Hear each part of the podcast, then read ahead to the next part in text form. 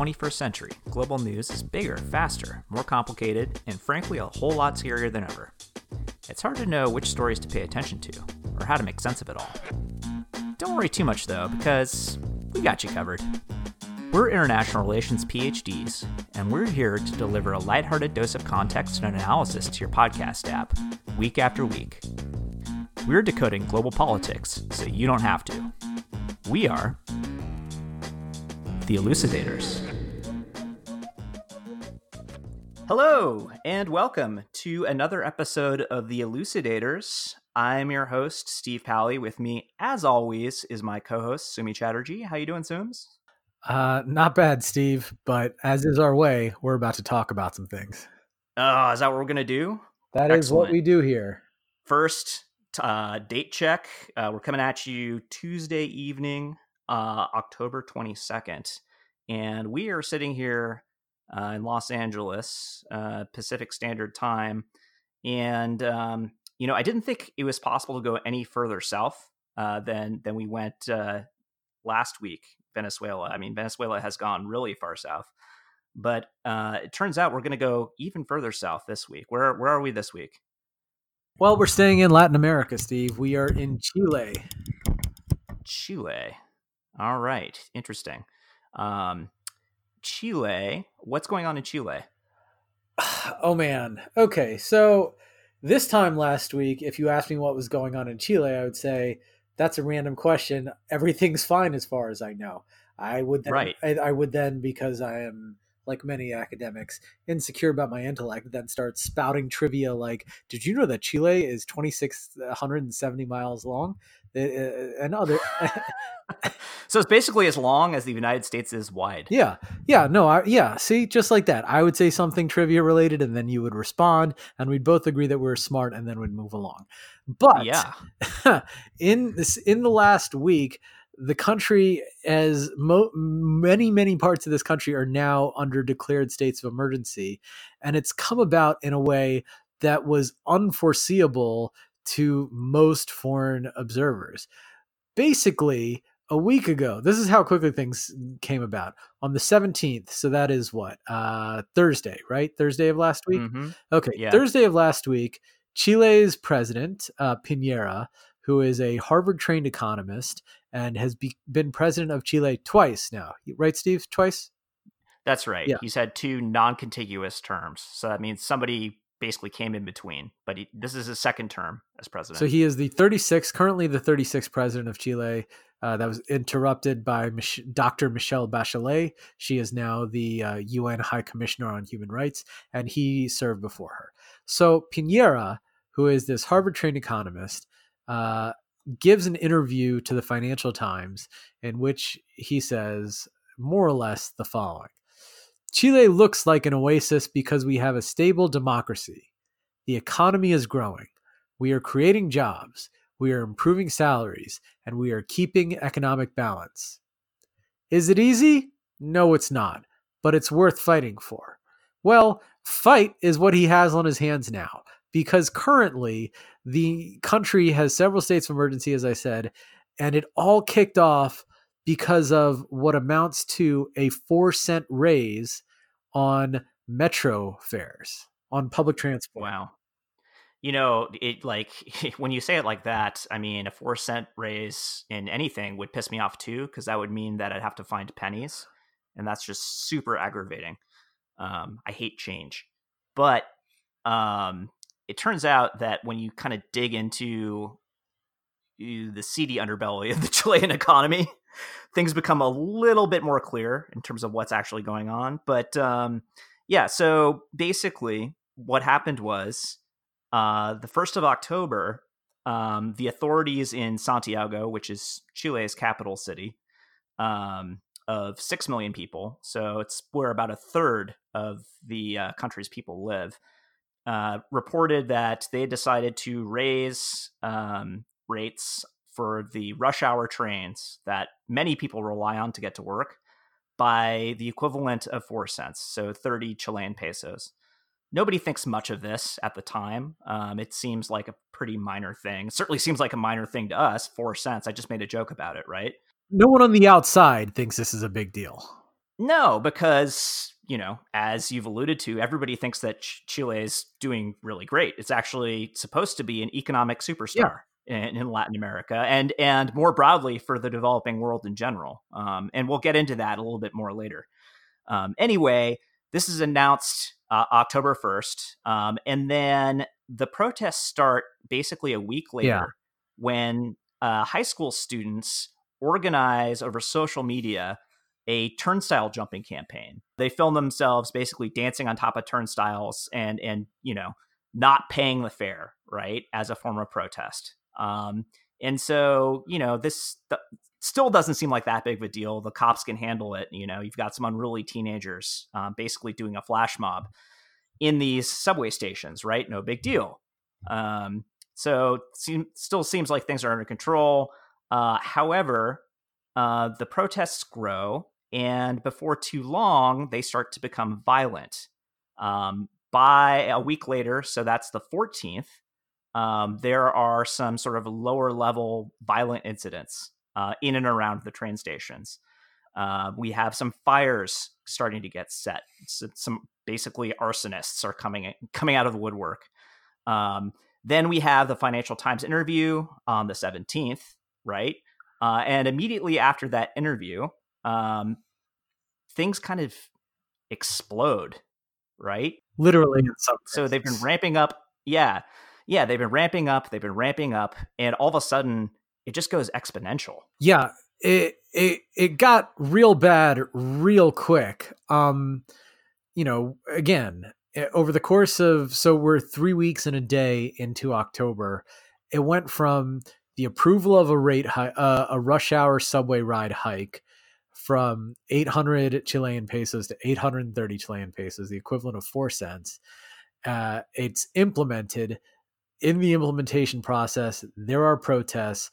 The protests then start to get more and more concentrated. You can go on any of the social media sites and see uh, see videos of this stuff and then they get violent they get they get so violent basically that we have that interview on the 17th then Piñera is basically seen uh, enjoying a pizza for his grandson's birthday um, while Santiago is starting to smolder right? The metro stations are all on fire and and people are extremely angry uh, about what is happening and he he is witnessed basically eating pizza. And this photo goes out on social media, and it just seems to catalyze the anger with this guy and and the Chilean government more generally, um, such that by the 19th, uh, we have gone, uh, you know, from violence starting on the 14th to five days later, we have a state of emergency with basically all of Santiago's metro stations on fire. Something like 70 metro stations have been burned down along with supermarkets, apartment buildings. Uh, there's looting, there's rioting, there are tanks in the streets, there are people being shot. A curfew is declared, and Piñera goes on national TV and he says, What? He says that point? we are at war and you have to choose a side. Yeah, it's pretty clear that Piñera has been caught, been caught more or less completely by surprise. Um, and he was not anticipating this. He has no idea what's going on. Um, he thinks that his country is under attack, yeah, uh, literally. And in an astounding maneuver, he goes from what is that Sunday, right? Sunday when he says we're at war. By Mon- yeah. By Monday, he then calls for dialogue, but not before 15 Chileans are dead in clashes with police and military. Military, which have now been dispersed into the streets of Santiago to try and keep the peace. Yeah, there are tanks in the streets. Uh, the city is under curfew. Uh, actually, all major Chilean cities are under curfew. Uh, we've had 15 deaths, 11 of which have happened in fires, along with 88 police shootings and 2,700 arrests. So this is like really extremely serious stuff. Uh, and we have not seen this level of unrest in Chile for 30 years. And that number is not a coincidence. Um, right basically Chile. Uh, Chile was a democracy for a long time in the 20th century, and then it wasn't uh, yeah. for for a period of time. Without going too far down the uh, the rabbit hole of Chilean history, uh, long story short, um, in the 1970s there is a democratically elected communist leader named Allende. He's not very good at doing economy. Uh, through it's unclear through what uh, Nixon, Kissinger, CIA machinations leads to the installation of a military dictator named uh, Pinochet, who is uh, brutal. Over his rule from 1973 to 1990, Pinochet disappears thousands, I think it's 3,000 some odd Chileans uh, who are political dissidents, anyone who's seen as an enemy of the state, and uh, embezzles millions of dollars from the Chilean economy in and hides it in banks in places like Washington D.C. and Miami. He's uh, he uh, hmm. his uh, his reign leaves a psychological scar on uh, on many Chileans. Uh, and in defense of the Chileans, in the 29 years since Pinochet left, they've had uninterrupted democracy. Yes, they have, and and Chile has been very stable. This was the last time that we saw uh, basically Chilean military's tanks on the yes. streets and people getting shot on the streets. It was it was during the Pinochet era, and that is not something that the president Sebastian Piñera wants any part of. Um, he does not want to be associated with it. Um, so it's not surprising that he's become more conciliatory. But when us outsiders look at the metrics, uh, the economic metrics, since the the end of the Pinochet era, Chile has looked really, really good. Right. So it should be said off the bat, like Chile is considered the most open economy in the world by some measures. Okay. It's a it's a super competitive modern economy. Um, they, it's it, basically Chilean wealth is built on copper mining. Um, and it became basically a, a, copper mining and export powerhouse to the point where uh, you know we talked last week about the oil curse chile at one point uh, is almost entirely a copper dependent economy however over time unlike venezuela with its oil dependency as an example chile is able to make moves towards diversifying its economy. So now, today, uh, copper only accounts for 50%, 50% of Chile's exports, which is an improvement from when it was in the 80s. Yeah, but it unlike Venezuela, you know, it actually has a properly diversified economy.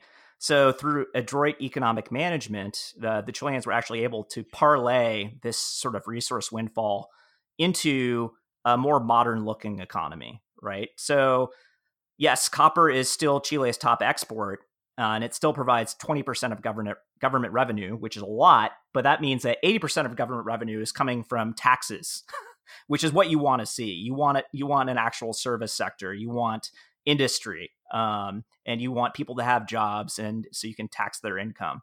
That means that the government is more responsive to the people. Right and you want to see tax receipts because it means that the people have income to be taxed.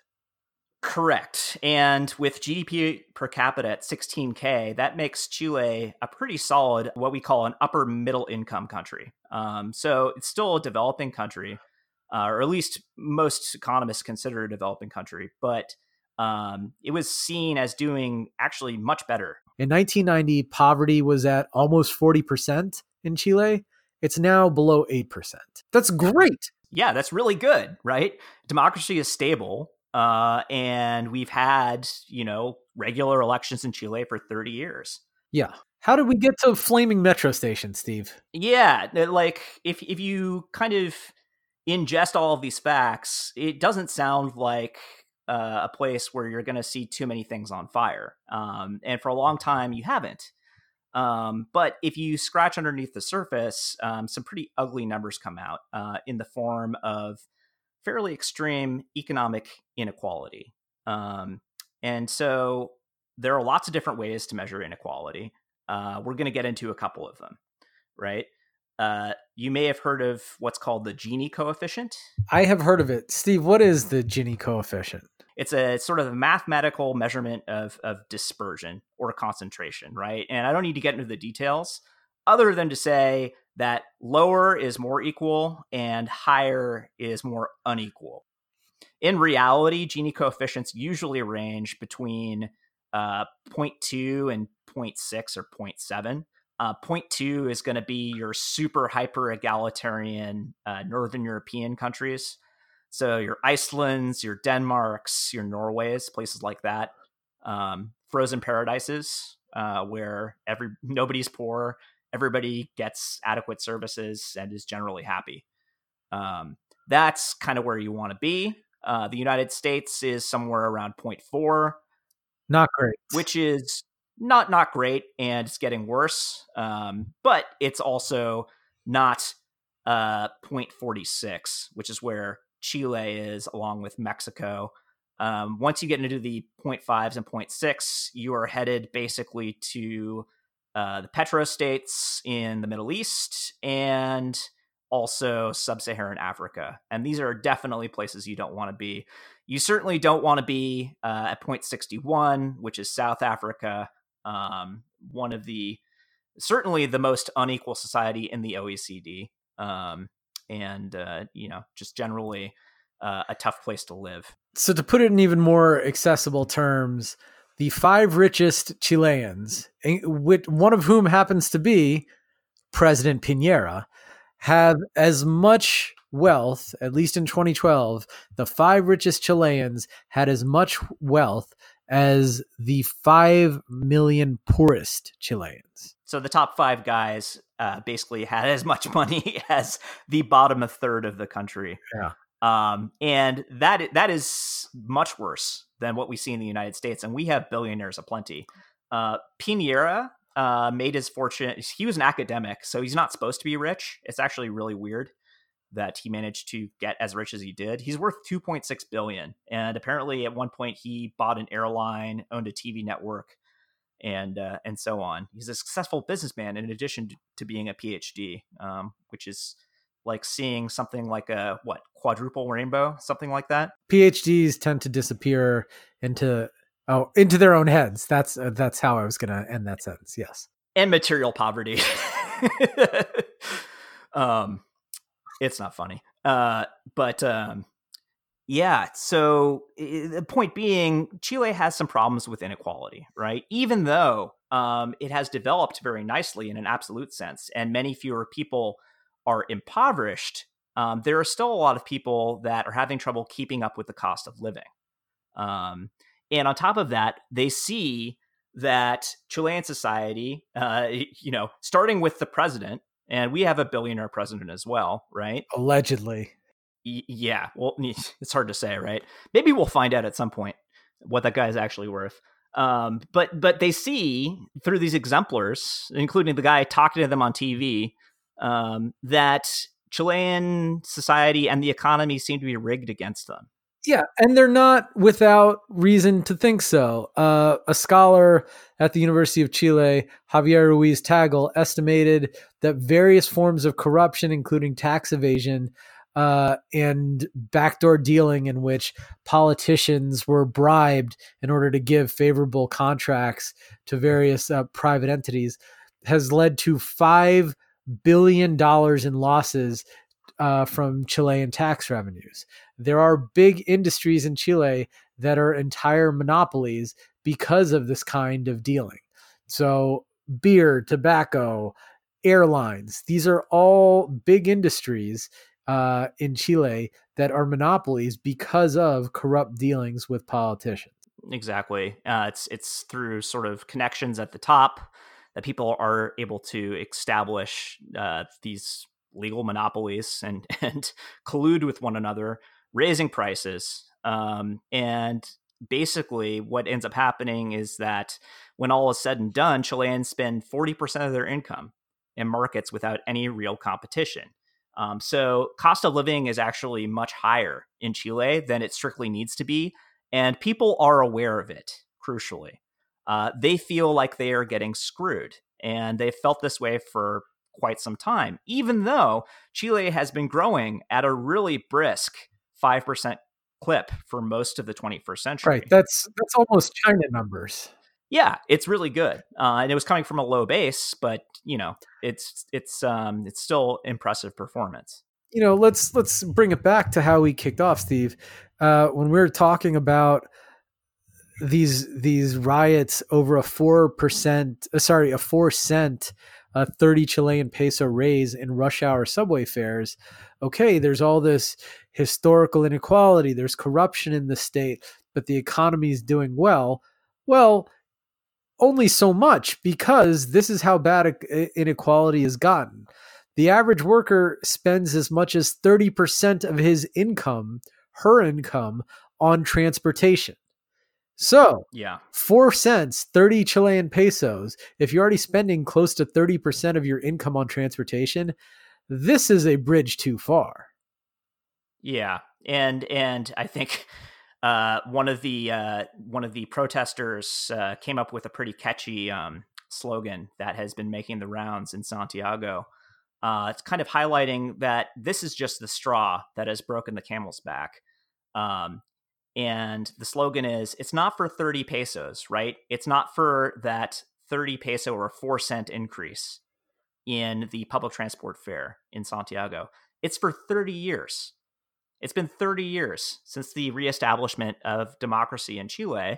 And while the country has come very far in some respects, in particular, it's produced a number of billionaires, um, which is always impressive, right?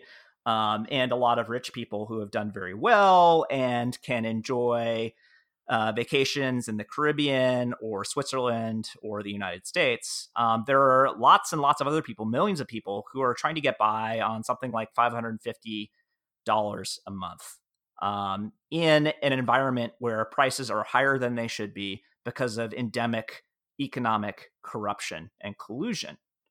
Um, so when you put those numbers in perspective, uh, the sort of explosive um, growth of this protest movement and the way that it has grown into violence, uh, it starts to make a little bit more sense, at least. Yeah. Uh, again, 15 people have died. Thousands have been arrested. When you ask the question, how does a country that looks like an oasis, to use the Chilean president's words, how does a country that looks like an oasis turn into a uh, a state of emergency with with metro stations on fire, with people getting killed? How do we get there? We didn't get there in the last 30 we didn't get there since October 1st. Chile got there as the as common Chileans will tell you over a long stretch of corruption and inequality that has led to an unsustainable uh, living condition for most Chileans. And having a billionaire president, you know, he may have been a uh, academic at one point, but a, he is a billionaire investor turned politician. And right now, he has a very serious political challenge on his hand. It's going to be a real challenge to see how he can. It, I'm not talking about winning back public trust. I'm just saying and getting himself to a point and the country to a point where the violence and the protests stop. Yeah, you know, I think curfews and tanks on streets will do that, but uh, they will also tank your economy. so all that marvelous progress will be reversed um, if he has to keep the tanks on the streets. Like, what's the point of ever having gotten rid of Pinochet in the first place? Right, right back where we used to be. Except now our metro stations are on fire. Not great, right? Uh, another kind of interesting point about this is this guy Piñera is a 70 year old billionaire, right? He's another one of these guys that is like basically two generations out of touch with uh, the people he's actually governing. Uh, and I don't even know how many orders of magnitude in terms of how much money he has. That's a lot of zeros, right? Probably four or five or six or seven zeros more than like the people he's actually governing. Um, and those two things means that when this started to go down, he literally had no idea what was going on. Right. He does not understand like spontaneously organized flash mobs by teenagers. He doesn't understand riding the subway. He doesn't understand any of this stuff, right? He was just completely befuddled and out of touch. And like, frankly, a lot of countries in the world are run by guys like this who are wealthy and old and have no idea what's going on or what the conditions on the ground are like, right? Our country is probably one of them. Uh, so I'm going to move away from that for a second. yeah, sure. Look, I don't think anybody right now is looking at Chile and saying that we're looking at realistically at a failed government, that this violence is going to lead to a, an overturning of the state or anything on those lines. But there is there are some real important questions about how states function uh, that that are coming into play here when we talk about Chile. Number one is about having liberal, small L liberal economic reforms. Free markets make for free people, and so as as the saying goes. Well, over the 30 years of of increasingly liberal economic reforms in uh, in Chile, it's largely a success story. However, there are unequal outcomes to that success story. And unequal outcomes can only be sustained for so long. This is a similar story that we're seeing in in the U.S. This is part of uh, the justification for some folks who might not think much of President Trump's character voting for him is that it was a protest vote against unequal economic outcomes for folks that are that are farmers, that are dr- truck drivers. This is at the very yeah. least, you know, Piñera declares himself an opponent of populism. Well, if you are an opponent of populism, that does not absolve you from being in touch with the populace. Yeah, no, that then you're just an out of touch plutocrat, right? Congratulations. like that's that's really not what we're going for either, right? It's it's just the exact opposite pole and not what we need right now. Yeah, so so I think you made a really good point, which is the like we had 30 years of economic growth, you know, more or less uh, and, and things were going pretty well in Chile. Um, but the gains were not distributed very equally, and that can lead to problems. Um, when the tide is rising, you're okay, right? All boats are being lifted um, as they were during the sort of long economic boom of the early 21st century, uh, whereby we had 5% growth, uh, like we talked about earlier. Um, however, uh, starting in 2017, growth slowed to an estimated 1.4% um, for a number of different reasons. Uh, in particular, a drop in copper prices, uh, which, you know, Chile has made had great success in diversifying its economy, but like that's still going to put a dent in Chilean growth, um, unquestionably. Um, and uh, this is tied pretty directly to the trade war uh, between China and the United right. States because China was the biggest buyer of Chilean copper because uh, China makes a lot of electronics and it requires that copper for those electronics. right. Function. This is another part going back to the uh, to the conversation a moment ago about uh, free trade and opening up economies. Well, this is another thing when all if intertwining economic interests, if supply chains are diversified across countries that might drive down the possibilities of countries going to war right? If uh, if american phones are made in china with chilean copper there's less likely for it, there's less likelihood of having disputes fought, uh, settled violently because we're all dependent on each other to make stuff. Fine However, this also means that if countries that buy a lot of stuff, like China buys a lot of Chilean copper, hit hard times, this is then going to have an effect on producer countries like Chile. Yeah. So basically, the United States coughed, China caught a cold, and Chile kind of got pneumonia starting in 2017. Um, growth shuts down. All of a sudden, like prices keep rising uh, for for the people on the ground in, in Santiago and the other Chilean cities, uh, but their salaries aren't really increasing in in a commensurate way. Uh, cost of living gets higher in a relative sense, and basically, uh, everybody comes under increasing pressure. Right, the the tide is no longer lifting all the boats. Um, the people who got rich are still rich, and they're fine. They don't care. Right, it's everybody that's taking the subway uh, that cares because um, all of a sudden they're having to do stuff like put you know borrow money to buy food on a day-to-day basis and that's that's not what you want especially not after you've experienced again several decades of economic growth and you now consider yourself middle class. You're not even necessarily poor anymore. You don't consider yourself poor. You have aspirations and you expect economic conditions to be at a certain level and you never want to have to go backwards. Look, people ask the question how do uh how to kind of let's just say uh eccentric eccentric uh political fringe characters get elected in democracies, right? Particularly democracies that happen to have on the aggregate in the whole okay economies. And it happens when stuff like rampant inequality and corruption lead to gross unequal outcomes for the majority. And that's when you end up with with folks taking to the ballot box and saying, "You know what? I'm going to throw a stinky fish into the system cuz it's better it's better than the doo-doo I've been eating trying to get along with this other system." Yeah, I, again, I don't think Piñera is a stinky fish, right? He's not a populist. No, no, no. I'm not saying Piñera is a crazy character by any means. Are you kidding me? A Harvard PhD turned billionaire. This dude is not. This guy is as far from a stinky fish because he doesn't work. Right. the point I'm trying to make is when you get these kinds of outbursts that happen where people that are in, you know, a Chile is one of the wealthiest countries in Latin America by certain measures. When you get these kinds of violent demonstrations, and the populace is clearly unhappy with the status quo, you're going to often see a reaction.